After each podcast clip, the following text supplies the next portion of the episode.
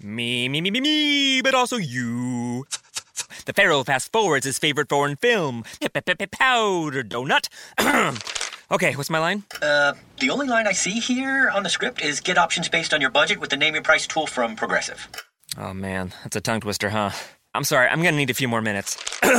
bulbous Walrus, the Bulbous Walrus. The Name Your Price tool, only from Progressive. The owl ran afoul of the comatose coxswain. Progressive Casualty Insurance Company and affiliates. Price and coverage match limited by state law.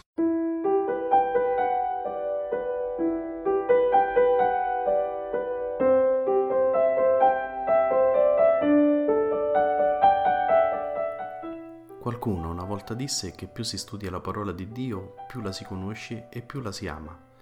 Leggere e approfondire il testo biblico è un aspetto non secondario del cammino di fede e di preghiera. Questi commenti al Vangelo possono essere un aiuto prezioso per condurre la preghiera personale. Ciao, io sono Cristiano e lui, l'altra voce che sentirai, è Padre Giovanni. Benvenuti su Ali d'Aquila, un podcast diverso.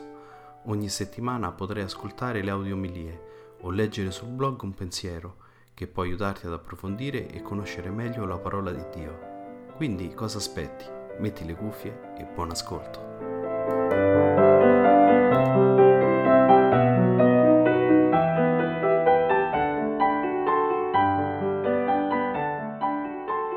Dunque, eh, dicevo che eh, nella, nella teologia cristiana si raccoglie la lettura allegorico-mistica ebraica e la si sviluppa in senso cristiano. Dunque, il Cantico dei Cantici descrive la storia di Dio con l'uomo per salvarlo in Cristo Gesù fino alla glorificazione e poi descrive la storia intima che Dio fa con ogni singola persona quando questa singola persona si apre il suo cuore a lui e vuole dedicarsi totalmente a lui.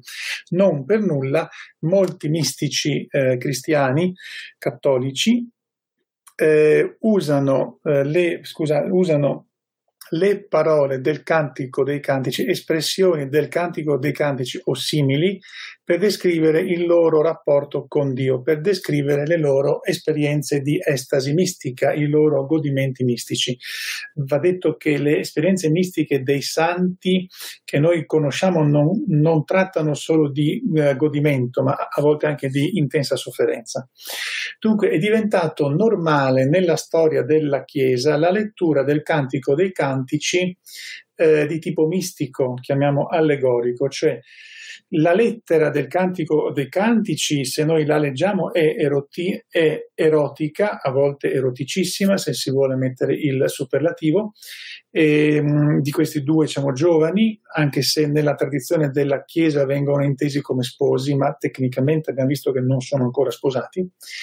E eh, però questa è la lettera, ma il, il significato di questa lettera è quello mistico, diciamo anche allegorico cioè la storia, l'amore che Dio costruisce eh, per il suo popolo, per i suoi eh, per i redenti, e poi eh, la vita intima, mistica, eh, personalissima che stabilisce con ogni persona eh, che si apre a lui.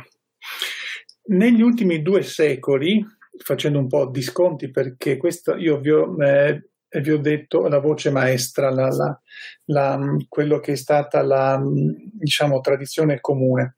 C'erano delle voci discordi durante questi secoli, comunque noi arriviamo negli ultimi due secoli in cui lo studio della, della scrittura è proceduto in una certa maniera, per cui si sono levate diverse contestazioni a questa lettura, nel senso che oggi troverete scrittori che negano assolutamente che il testo sia stato scritto per parlare del rapporto che Dio ha col suo popolo o con una persona che vuole rispondere e dedicarsi a lui totalmente, troverete ancora autori che sostengono che il senso mistico, chiamiamolo se volete allegorico, figurato del cantico invece è il senso suo proprio.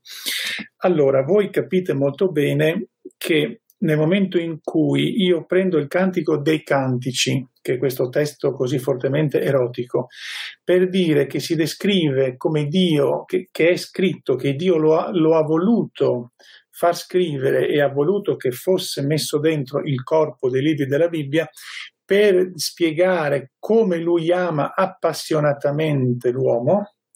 Santa Caterina da Siena parlava che Dio è filo, filocapto, quasi è, è follemente innamorato dell'uomo. Quindi vedete che Santa Caterina usa una espressione che va tutta d'accordo con il Cantico dei Cantici. Allora, è ovvio che per, eh, se noi prendiamo il Cantico dei Cantici con questo significato qui, non ci poniamo più alcun problema come mai questo libro sta nella Bibbia. Perché? Perché noi abbiamo una concezione della Bibbia tale per cui tutto quello che sta nella Bibbia mi deve servire. Scusate questo berretto un po' storto, ma che non riesco. Vediamo se scalda bene così. Per cui, e scusate anche questa interruzione poco, poco uh, cortese. Dunque, se il senso del nostro cantico è quello mistico, dove Dio ha voluto questo cantico nella, nella, Bibbia per parlare del suo amore appassionato per noi e di come noi dobbiamo uh, rispondere a Lui, nessuno uh, di quelli che si chiederebbe che ci sta a fare questo libro ne, nella Bibbia se lo chiederebbe più. Però, dato che gli studi che sono stati fatti, eh, un po' per contestazione, un po' invece studi proprio con animo molto, molto libero e anche molto semplice, hanno posto alcune domande. Per cui, se invece come in questi ultimi due secoli, sempre di più, almeno una buona parte degli studiosi ritiene che invece il senso del cantico dei cantici è proprio la storia di amore appassionato tra un giovane e una giovane che vogliono possedersi per tutta la vita, anche attraverso le gioie erotiche dell'incontro fisico, incontro fisico psichico, noi oggi possiamo appunto dire che nella Bibbia un testo che parlasse soltanto di questo ha tranquillamente posto, perché la Bibbia non ha nessun problema a parlare di questa realtà. Però noi allora avremmo delle altre domande alle quali rispondere. Quindi facciamo finta adesso, cioè prendiamo come ipotesi, facciamo finta vuol dire questo, eh, facciamo finta è colloquiale, se dovessi parlare con dei professori direi prendiamo come ipotesi che il Cantico dei Cantici è stato scritto proprio e quindi anche Dio lo ha voluto consegnare nella Sacra Scrittura proprio come descrizione dell'amore tra due giovani che vogliono possedersi totalmente, completamente per tutta la loro vita. Allora, per quale motivo Dio avrebbe voluto questo testo nella Cantico dei Cantici al punto tale che non è soltanto più un testo scritto da una poeta o da una poetessa dalla, dalla, penna squisita, ma è addirittura un testo ispirato, perché dietro ci sta, ci sta Dio, dietro, questo, dietro, dietro questi autori umani. Per quale motivo? La risposta che diamo a questa domanda, sulla base della prima ipotesi, è L'amore umano, l'amore erotico, il rapporto tra uomo e donna che vuole, vuole, arrivare ad un possesso reciproco, non ad una schiavitù reciproca. Si può dire che siamo schiavi d'amore, ma nel senso bello. Se uno è schiavo d'amore nel senso di, di schiavitù che ti strozza, che ti uccide, che ti rovina, quello è un disastro. Allora, eh, la risposta sarebbe questa. Vuol dire che Dio ha ritenuto importante deporre nella Sacra Scrittura ehm, con un'autorità sua, quella di Dio, per raccomandare che quando l'amore tra un uomo e una donna, un, un, giovane e una giovane, cammina verso la, la, meta di un possesso reciproco in una fedeltà e in una unicità, perché vedete che i due giovani si parlano come unici, non si dicono però ne voglio anche altri come, mm, eh, eh, come te.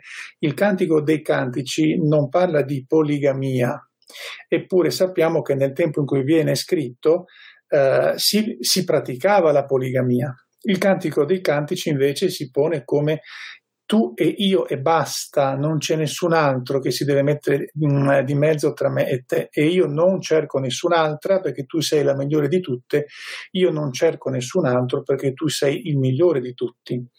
Allora vorrebbe dire che se Dio ha regalato questo libro nella Bibbia, ha voluto che ci fosse proprio perché parla di, un amore appassionato, profondo, umano, di un giovane e di una giovane che puntano al possesso reciproco per tutta la vita, vuol dire che Dio dà un grande valore a questo amore. Diciamo punto e basta. E, e già abbiamo un tipo di risposta sulla base della ipotesi. Allora, se il testo narra soltanto la, l'amore appassionato e la ricerca appassionata e l'inseguimento appassionato di due innamorati che vogliono condividere tutta la vita insieme, se questo è il senso del cantico dei cantici, cioè se chi lo ha scritto lo ha scritto per questo motivo.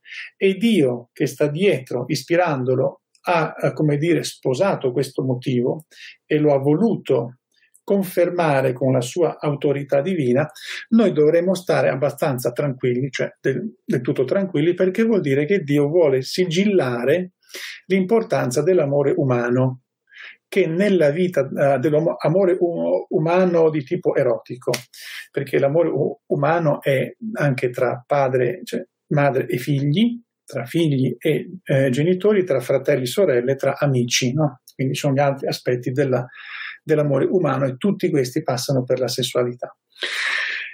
E se fosse questo, facciamo finta che, secondo facciamo finta che, è seconda ipotesi, e come facciamo a dimostrare che l'autore o la, la autrice umani del cantico hanno veramente scritto con questo senso primo, primario, primordiale, e non invece hanno in modo molto abile nascosto il senso mistico, allegorico, cioè che in realtà si parla di come Dio ama gli uomini, punto di domanda, punto di risposta, e che in tutta la Bibbia troviamo che si parla dell'amore erotico uomo e donna dando indicazioni, condanne, benedizioni, esortazioni all'amore erotico.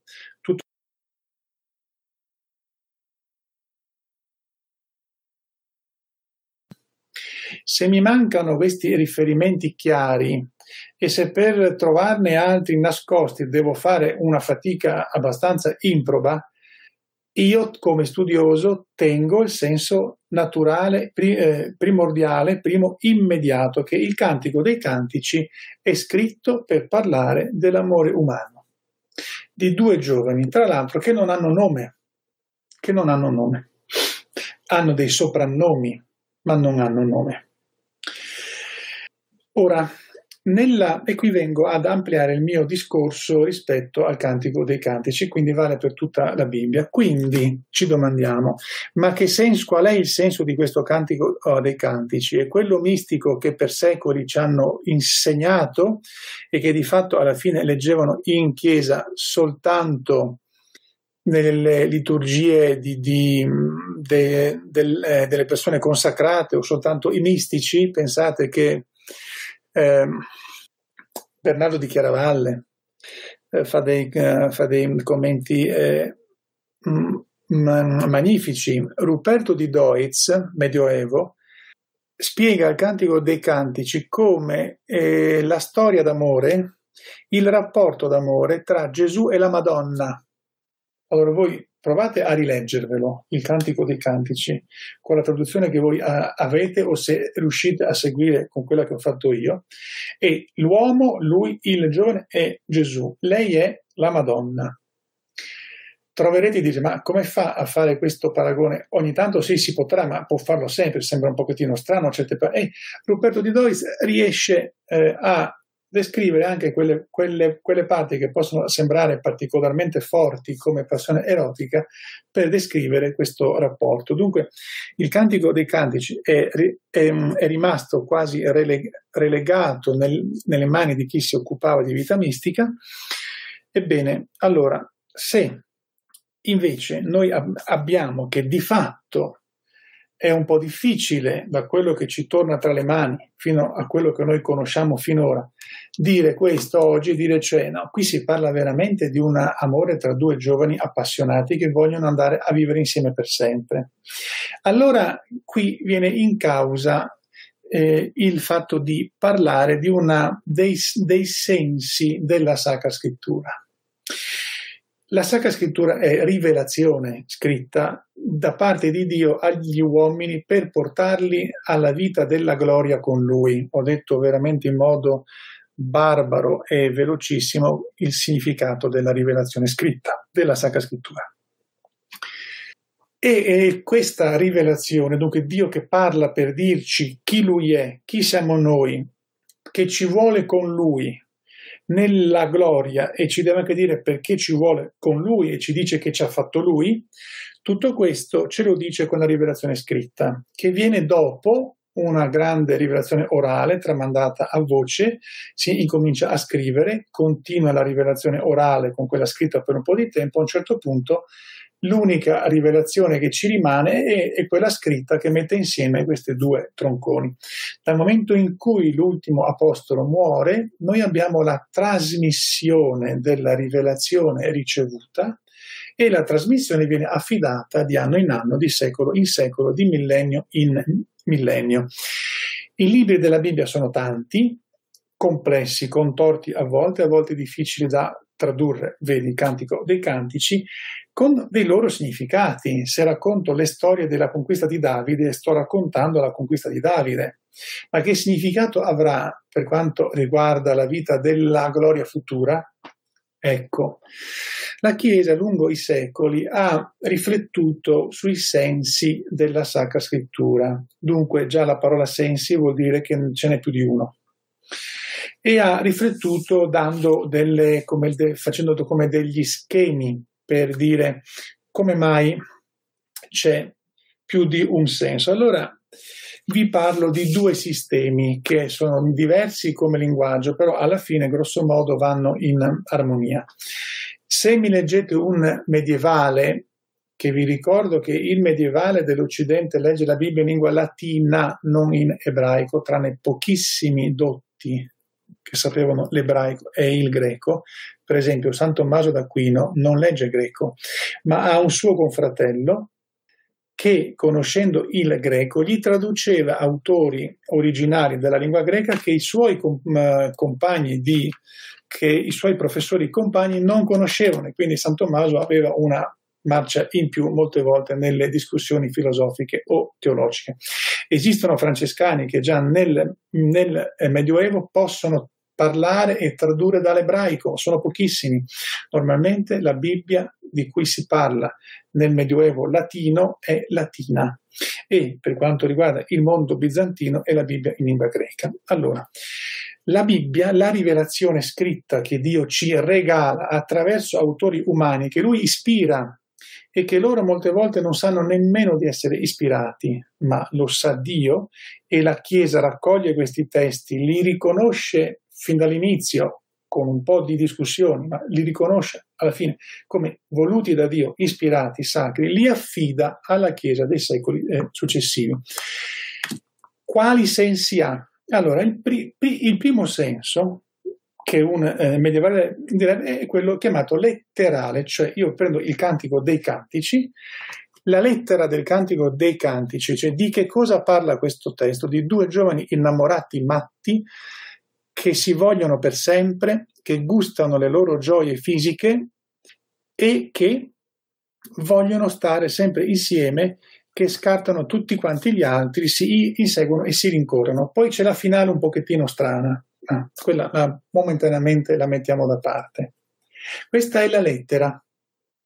Poi il medievale dirà, ok, ma questa lettera si chiude in sé, proprio vuole raccontare questo oppure no? Il medievale dirà no. Comunque sia, anche le storie di Davide, anche le storie di Abramo, anche le storie del profeta Elia, sono storie, fatti, capitati, che però vengono scritti per noi oggi, ma io che ci incastro con Elia, con Abramo, con Davide. Quasi quasi direi sono più contento di leggermi il Cantico dei Cantici perché mi ci ritrovo se sono innamorato, no? E, e, gli altri fatti cosa c'entrano? No, c'entrano perché dico lì c'è il senso spirituale, cioè il senso chiamato anche allegorico, vuol dire che c'è il senso, il significato delle cose di cui si parla, per esempio la sessualità nel Cantico dei Cantici, e degli avvenimenti che si raccontano Davide, Abramo, le loro avventure, Elia, Eliseo. Allora vuol dire che tutto quello che viene raccontato dell'Antico Testamento è prefigurazione, profezia in qualche modo della venuta di Gesù Cristo. Quindi leggo Davide, leggo Abramo, leggo Elia, Eliseo, eccetera, e, e, e dico, ah, qui è nascosto in qualche modo qualcosa che riguarda la, eh, la venuta di Gesù e poi anche la consumazione della storia, quando Gesù tornerà, riverrà. Poi l'altro senso, questo però è pacifico, Elia, Davide, Abramo tante volte con i loro fatti mi insegnano a come mi devo comportare o come non mi devo comportare, mi dicono cos'è peccato, cos'è bene, cos'è male, è il senso morale. La Bibbia mi viene consegnata per vivere bene, per essere, come direbbe Don Bosco, un onesto cittadino e un bravo cristiano, il senso morale, come mi devo comportare.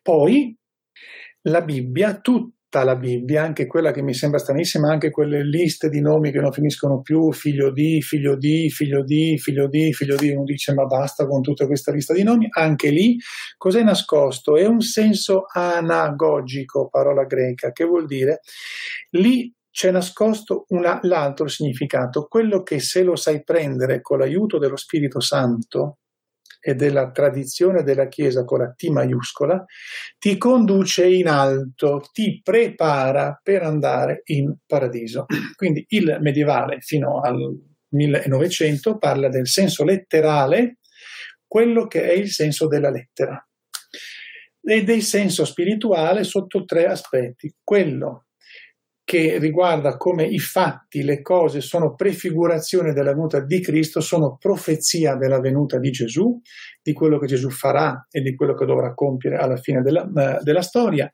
il senso morale, come devo comportarmi, il senso anagogico, mi viene spiegato che io sono fatto per andare in paradiso.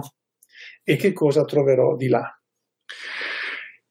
sul senso letterale per il medievale ci sarebbe ancora qualcosa da dire, ma faccio finta che non ci sia, se no vi complico le cose. Invece, in epoca molto più nostra, si parla del senso letterale dicendo che questo è solo quello che ci mette l'autore umano. Per esempio, Giovanni Boer si mette in testa di scrivere il Cantico dei Cantici, come se io fossi vissuto quella, quella, volta là, non lo so che Dio mi sta ispirando a farlo, lo, lo, faccio perché lo voglio fare io e il senso letterale qual è? È quello che gli do io, che magari poi nessuno sa più qual è, secoli dopo, come è quello che gli do io.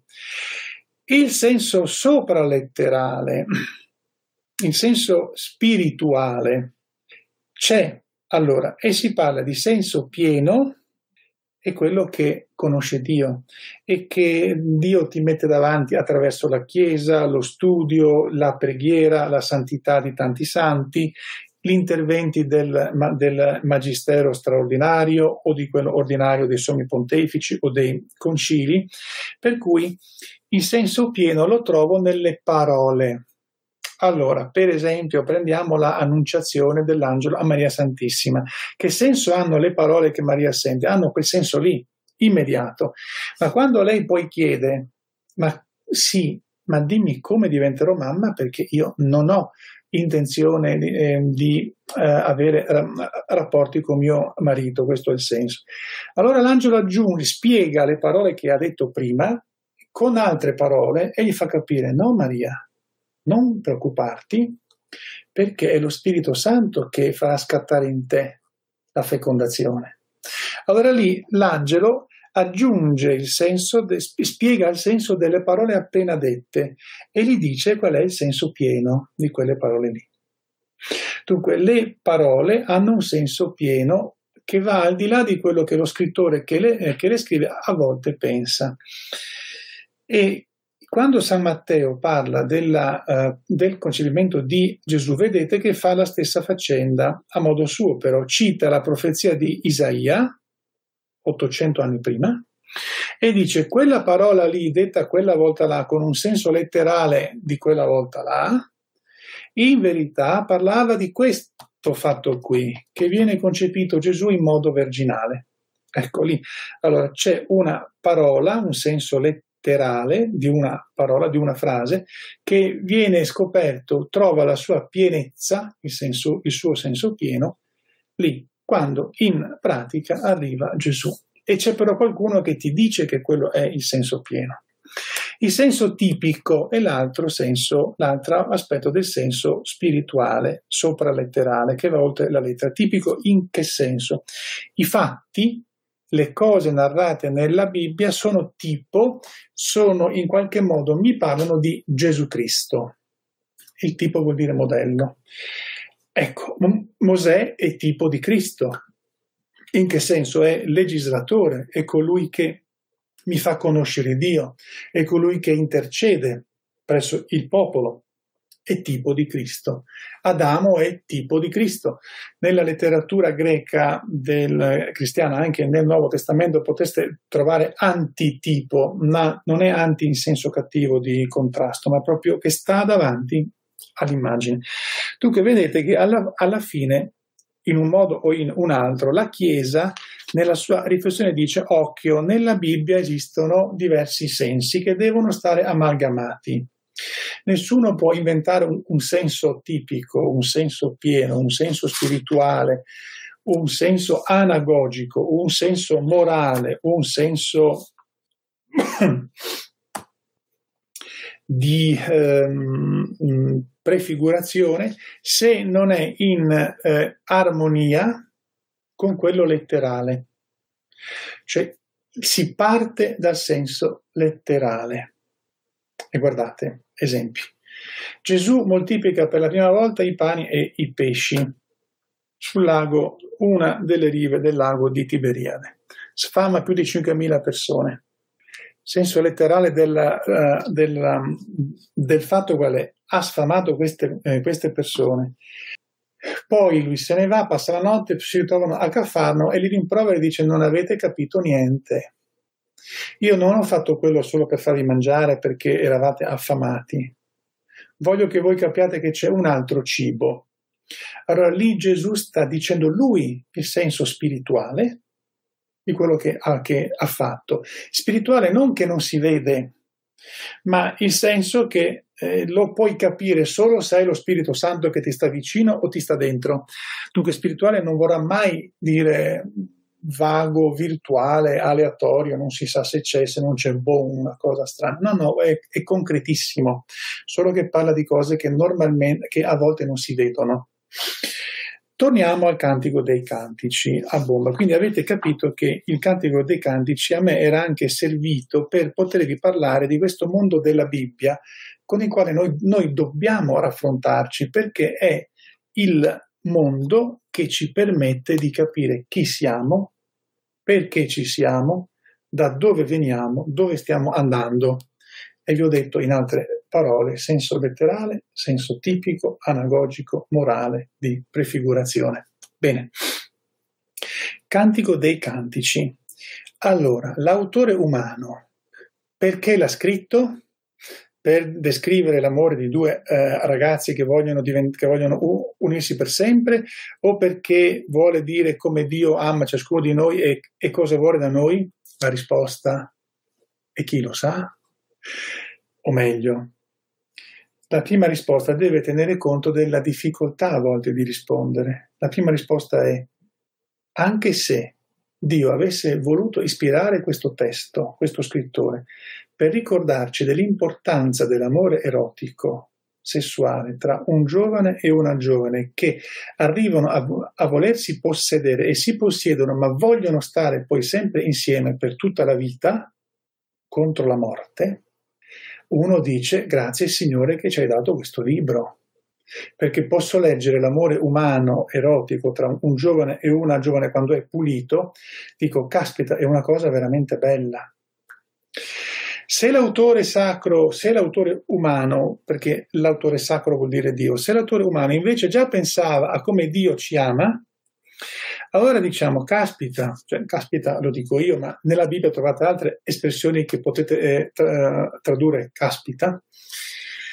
Se quella scrittrice o quello scrittore non ha trovato niente altro di meglio per descrivere l'amore appassionato che Dio ha per noi e che noi dobbiamo avere per Dio, non ha trovato niente di meglio che l'amore erotico, naturale, pulito, intenso, pieno, fisico, fisiologico, psichico di un giovane per una giovane. Non ha trovato nulla di meglio. Vuol dire, per parlare di Dio, vuol dire che l'amore umano, erotico, naturale ha, ha qualcosa dentro di grandissimo che supera le cose del momento che finiscono lì per lì vuol dire che l'autore umano ha compreso accidenti. Io voglio accidenti nella Bibbia, lo trovate ma non scritto accidenti.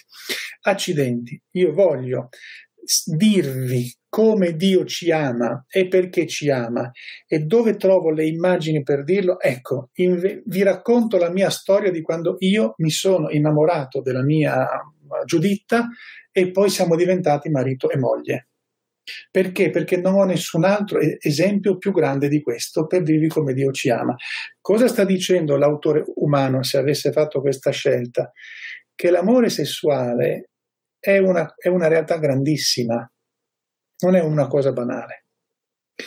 La parentesi graffa, quadra, tonda che apro e, e chiudo è i famosi rapporti prematrimoniali che, con, che sembrano essere approvati dal cantico dei cantici sono un falso problema perché qui siamo nell'Antico Testamento, già lo dicevo che l'altra volta, non facciamo domande all'Antico Testamento che non competono all'Antico Testamento, anche perché siamo in corso di rivelazione che non è finita e quindi Dio ancora ha da dire parecchie cose sull'amore umano, sessuale, erotico. Bene. Terza possibilità l'autore umano, la, mm, la, uh, la scrittrice uh, umana ha proprio pensato a voler esaltare l'amore umano uh, erotico tra giovane e giovane che vanno verso una vita tutta vissuta insieme perché sa che è benedizione di Dio, dono di Dio. E perché lo sa? Perché nella Genesi è scritto così all'inizio, quando Dio crea l'uomo e la donna, li crea così. Allora, eh, l'autore umano scrive così, ma Dio che sta dietro dice, ma certo che fai bene a scriverlo, e ci mancherebbe con tutte le stupidaggini che fanno sull'amore umano, rovinandolo, io voglio che nella Bibbia si, si dica l'amore umano cos'è, ma io, che sono Dio, eh, mi servo della tua penna perché io lì ci metto il senso pieno, allegorico, e dico, così potete prenderlo come metafora del mio amore per voi. Adesso faccio un ulteriore salto che forse dovrò però oh, poi saltarlo per riprenderlo in un altro incontro, anche perché oggi è, è, è saltata diverse volte la comunicazione. Dunque, il cantico dei cantici come eh, descrizione dell'amore che Dio ha per gli uomini è solo una, uno stratagemma perché si presta molto bene per parlarne, visto che i, i uh, profeti, i libri sapienziali, alcuni salmi, la Genesi parlano dell'amore umano in modo così importante e profeti e libri sapienziali dicono, descrivono l'amore che Dio ha per me, per noi e quello che io devo avere per lui come amore nuziale, sponsale, fedele, stabile, fecondo, tutte queste cose qua.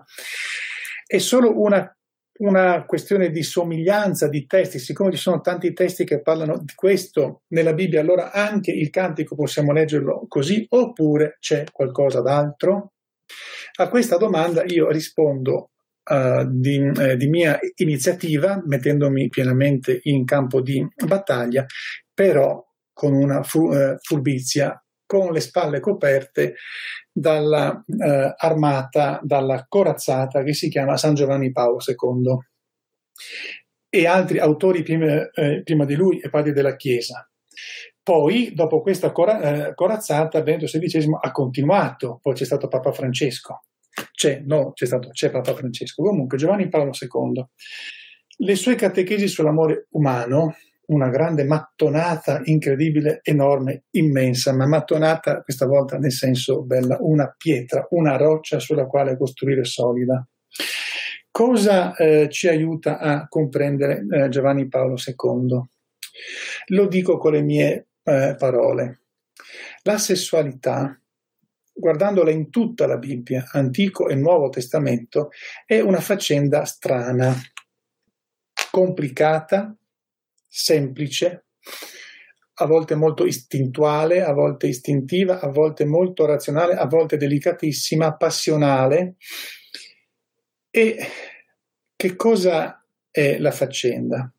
La faccenda sarebbe questa, dire che il cantico dei cantici si può ben a diritto eh, leggere per spiegare come Dio ci ama e come noi dobbiamo amare Dio o come noi amiamo Dio almeno in qualche momento della, eh, della nostra vita perché non è soltanto perché l'amore sessuale erotico tra un innamorato e una innamorata assomiglia molto all'amore che Dio ha per me. Ma, ma perché caspita, cioè cinque punti esclamativi, guarda un po', è la mia struttura sessuale di persona amante che è strutturata per Dio. E tutto quello che io sto vivendo di qui, nel, nel mondo che finisce, nozze, figli, no? la morte, la mia vita uh, di, uh, di, amore erotico, sessuale, fraterno, parentale, amicale mi sta dicendo che la mia struttura di amante, e io amo sempre con una sessualità maschile o femminile, questa mia struttura supera me stesso. Non ce l'ho per star bene di qua con Giuditta. Prima mi pare che avessi parlato di Giuditta come mia moglie. Non ho una moglie che si chiama Giuditta, non ho nessuna moglie, però facciamo finta che abbia scelto Giuditta e che Giuditta abbia per sua sfortuna scelto me. Vuol dire che la sessualità non è una benedizione che Dio mi dà per questo tempo qui, ma vuol dire che una struttura della mia persona che mi ritroverò di là nella vita eterna. Come faccio a saperlo? Basta un argomento su tutti, ma ce ne sono tanti altri, per esempio San Paolo.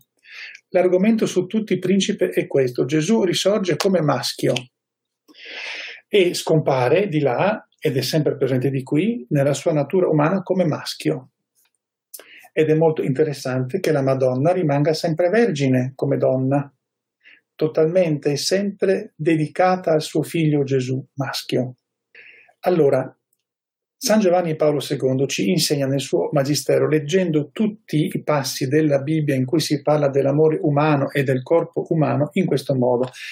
La mia sessualità è strutturata così per essere totalmente eh, riempita da Dio nella gloria. Già un po' di qua, ah, spizzichi e bocconi, ah, insegui tu, insegui io, e ti ho preso, no, mi sei scappato, ti riprendo, mi sei riscappato, una sorta di inseguimento continuo.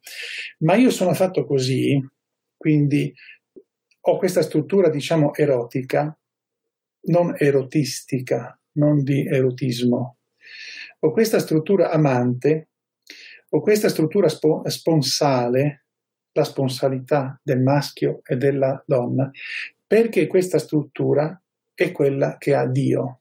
Dio che non ha corpo, che non è corpo, ma che il figlio nel suo corpo di, come Gesù mi ha mostrato, Dio è sponsalità, Dio è nozze, Dio è fecondità continua, Dio è unione di uno dentro l'altro. Questo Dio io ce l'ho travasato dentro di me come impronta, come struttura, nella mia sessualità. Quindi tutto quello che io provo nella mia sessualità quando la vivo bene, nell'amore, ne, nella passione, nell'innamoramento e per gli sposi, sottolineo per gli sposi, nell'esercizio bello, bellissimo del lato sessuale, sottolineo negli sposi, tutto questo mi fa capire che accidenti, è bellissimo, non sono mai soddisfatto, mi manca sempre qualcosa. È bellissimo, inseguo, lo, eh, lo conquisto, mi risfugge, ne voglio di più, non mi basta. L'amore poi matura sotto tante forme quando funziona bene. Alla fine sono contentissimo, ma non mi basta. Sono contentissimo, ma non mi basta. Certo, la rivelazione è questa, non ti può bastare. Tu ti stai preparando a conoscermi per quello che io Dio sono e perché ti ho fatto. Ti ho fatto, vi ho fatto tutti, ma facciamo finta che parli con me, ti ho fatto perché tu devi stare con me. Sono io l'altro che ti riempie per sempre. È la sessualità che è strutturata così. Allora capite che, capite che diciamo, allora io dico che sulla scorta della corazzata Giovanni Paolo II, il cantico dei cantici è evidente che è perfetto per descrivere l'amore mistico.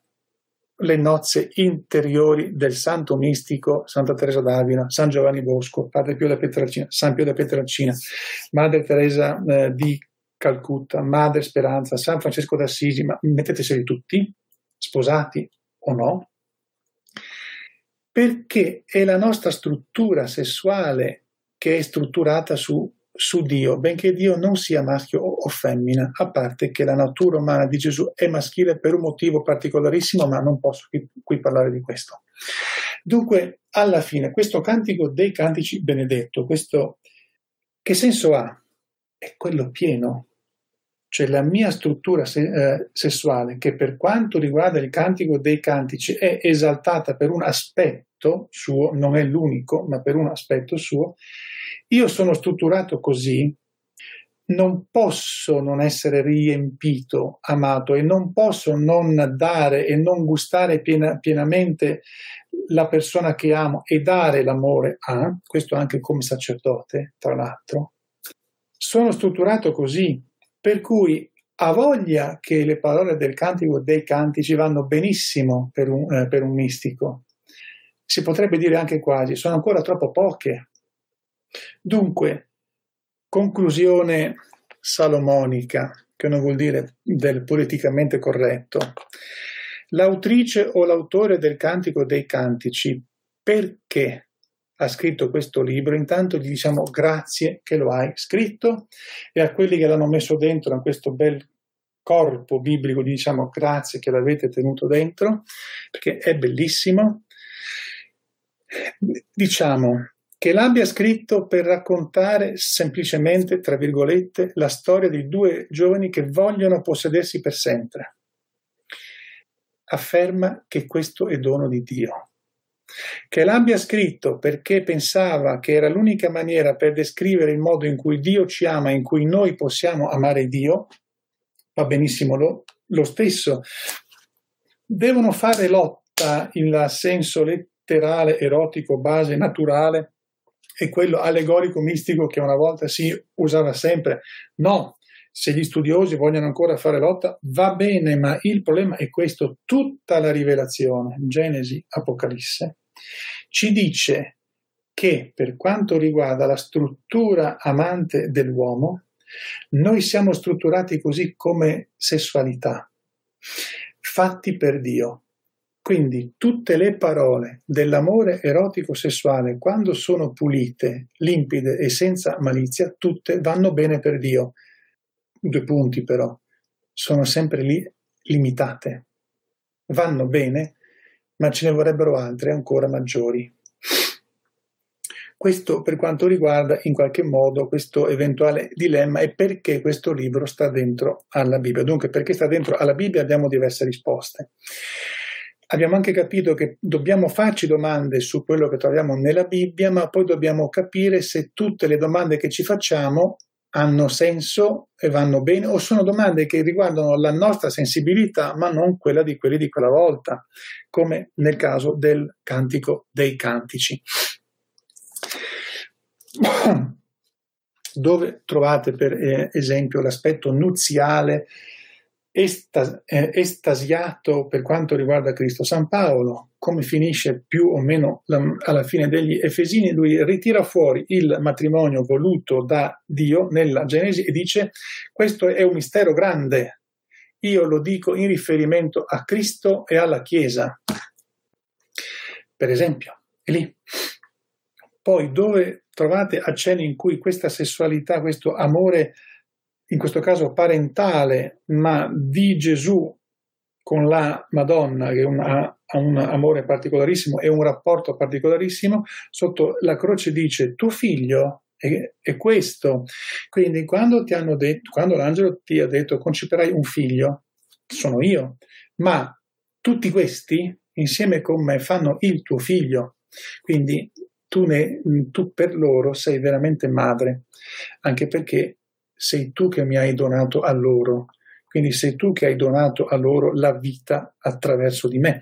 Quindi tutto questo mondo capite che que- tutte queste situazioni, potremmo nominarne tante altre, capite che vanno in una direzione dove in verità non dobbiamo porre un contrasto per quanto riguarda il cantico dei cantici.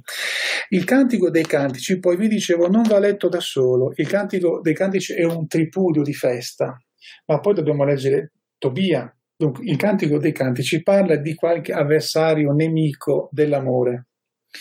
In Tobia si parla, caspita, si tratta che c'è, c'è Satana che impedisce l'amore tra un uomo e una donna. Deve essere esorcizzato cacciato via. Tanti altri passi ci parlano del, uh, dell'amore malato, di come i gesti dell'amore sono usati soltanto per divertirsi, per diventare stupidi, tonti. Ma tutta la Bibbia nel suo insieme ci permetterà di fare, e qui mi rivolgo soprattutto a Roberto e Minni per esempio, se devo parlare a chi si vuole sposare, a chi è già sposato, cosa gli dico? La Bibbia cosa dice sull'amore sessuale, umano, maritale? Sottolineo maritale.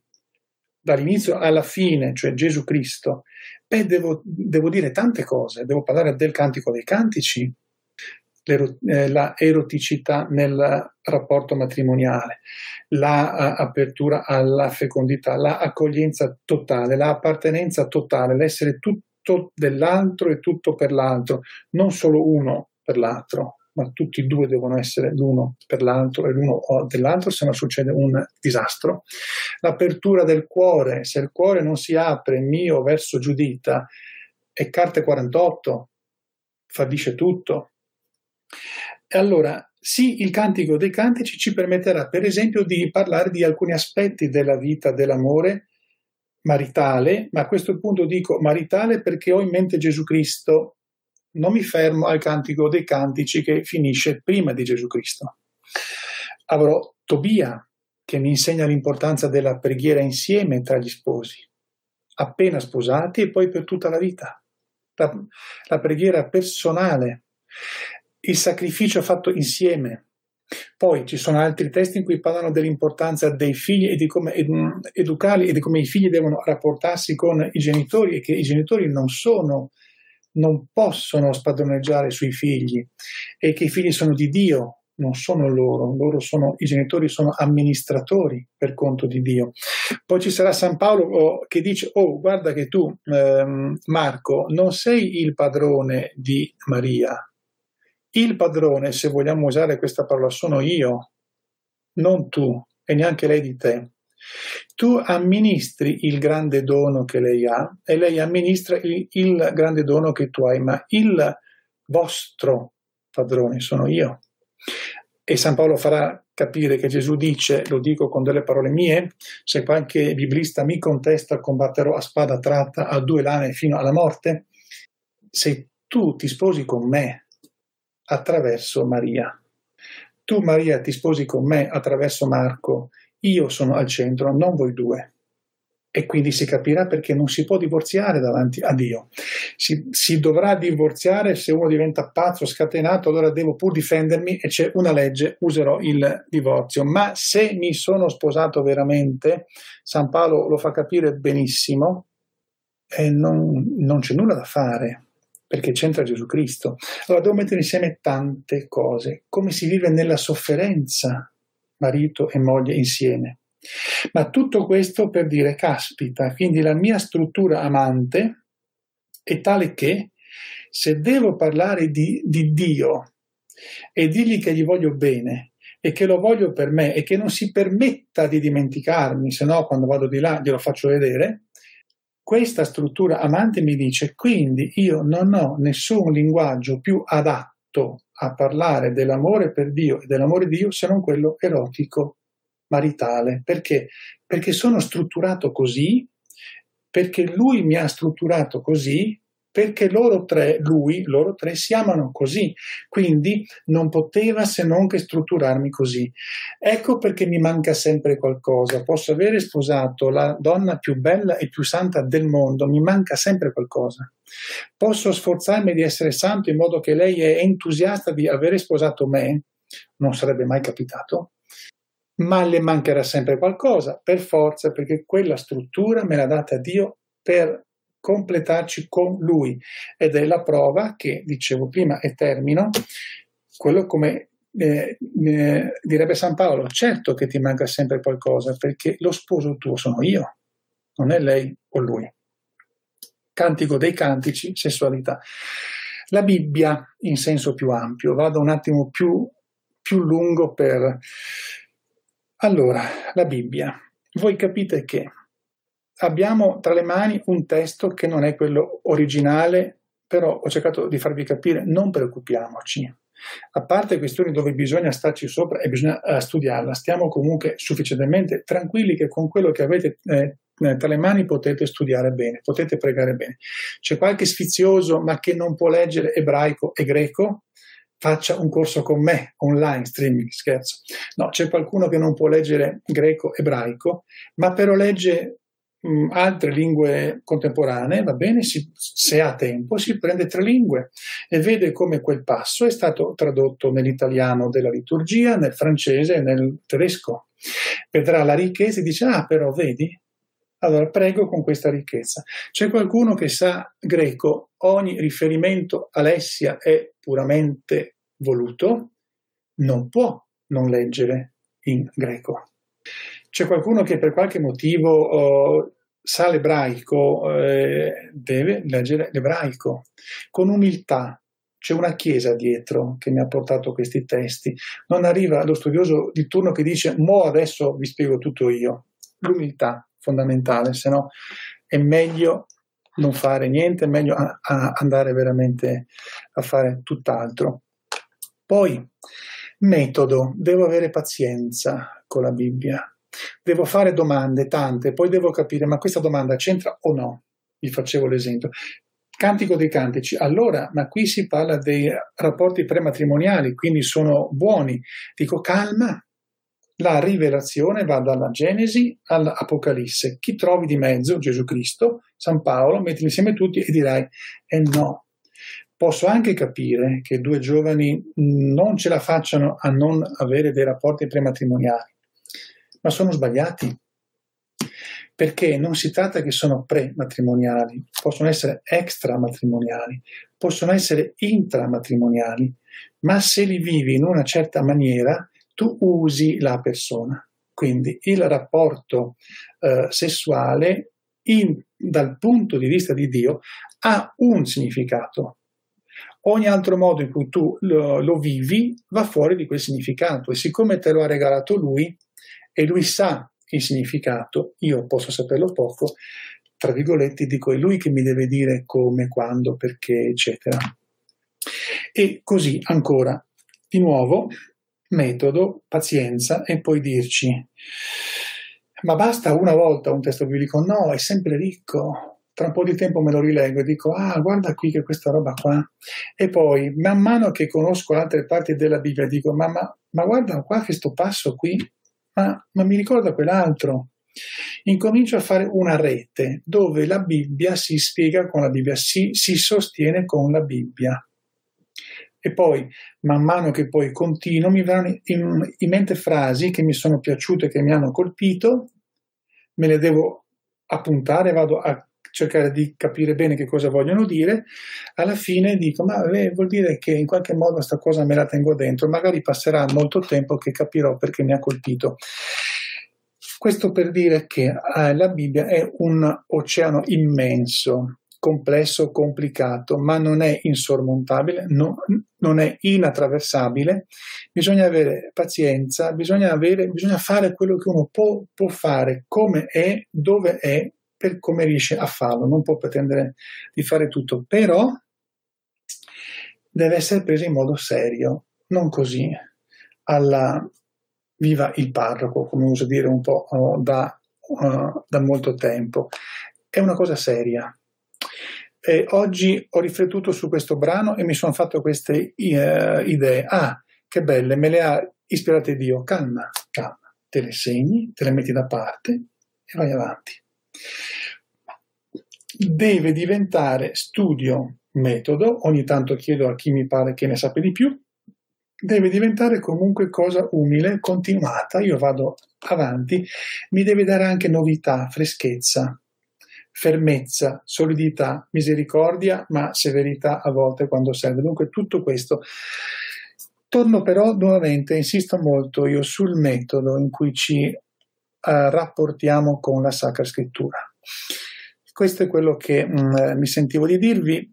Probabilmente, ma è una riflessione che devo fare in tempi brevissimi, cioè tra questa notte e domani pomeriggio, in tempi molto, molto brevi per uno che ha la lentezza del bradipo come me intellettualmente, perché se per caso è necessario che faccia un altro incontro su questo tema, mi devo portare via il mio Ambaradan, questo bel computer dal quale sto parlando, perché dove andrò non potrò fare streaming se non usando questo apparecchio qui sono condannato a, a questo apparecchio. Eh, bene, allora, terminando come preghiera, ricordandoci di quella persona moribonda e prendendo a prestito, a questo punto sì, con un senso pieno, quella espressione mirabile, eh, dolcissima, potente, passionale e talmente chiara che non ho bisogno di, di, eh, di spiegazioni. Io sono del mio diletto e il mio diletto è mio, prendendo queste frasi come preghiera, terminiamo l'incontro e vi do la benedizione. Ave o Maria, piena di grazia, il Signore è con te. Tu sei benedetta fra le donne e benedetto il frutto del tuo seno Gesù. Santa Maria, Madre di Dio, prega per noi peccatori, adesso e nell'ora della nostra morte. Amen per i meriti, le preghiere, l'intercessione del cuore immacolato di Maria, di tutti gli angeli, tutti i santi, la benedizione di Dio Onnipotente, Padre, Figlio e Spirito Santo, discenda su di voi, con voi rimanga sempre. Amen. Allora, buonanotte, fatemi sapere per tutti i vari mezzi che avete, cellulari, WhatsApp, non ce l'ho, Facebook, you, uh, YouTube, uh, Restream no, non potete farlo, ma eh, mail, eccetera, se ritenete impo- importante eh, martedì prossimo, o piuttosto che lunedì prossimo, fare un altro incontro, farne anche due. Però dopo ricordatevi che ci sono le vacanze estive, quindi non si deve più lavorare durante ehm, le vacanze estive. A tutti buonanotte, ciao e grazie. Me, me, me, me, me, but also you. The Pharaoh fast forwards his favorite foreign film, Powder Donut. okay, what's my line? Uh, the only line I see here on the script is get options based on your budget with the name your price tool from Progressive. Oh man, that's a tongue twister, huh? I'm sorry, I'm gonna need a few more minutes. bulbous Walrus, the Bulbous Walrus. The name your price tool, only from Progressive. The owl ran afoul of the comatose coxswain. Progressive Casualty Insurance Company and affiliates. Price and coverage match limited by state law. Me, me, me, me, me, but also you. The Pharaoh fast forwards his favorite foreign film, Pipi pip Powder Donut. okay, what's my line? Uh, the only line I see here on the script is get options based on your budget with the name your price tool from Progressive. Oh man, that's a tongue twister, huh? I'm sorry, I'm gonna need a few more minutes. bulbous Walrus, the Bulbous Walrus. The name your price tool, only from Progressive. The owl ran afoul of the comatose coxswain. Progressive Casualty Insurance Company and affiliates. Price and coverage match limited by state law.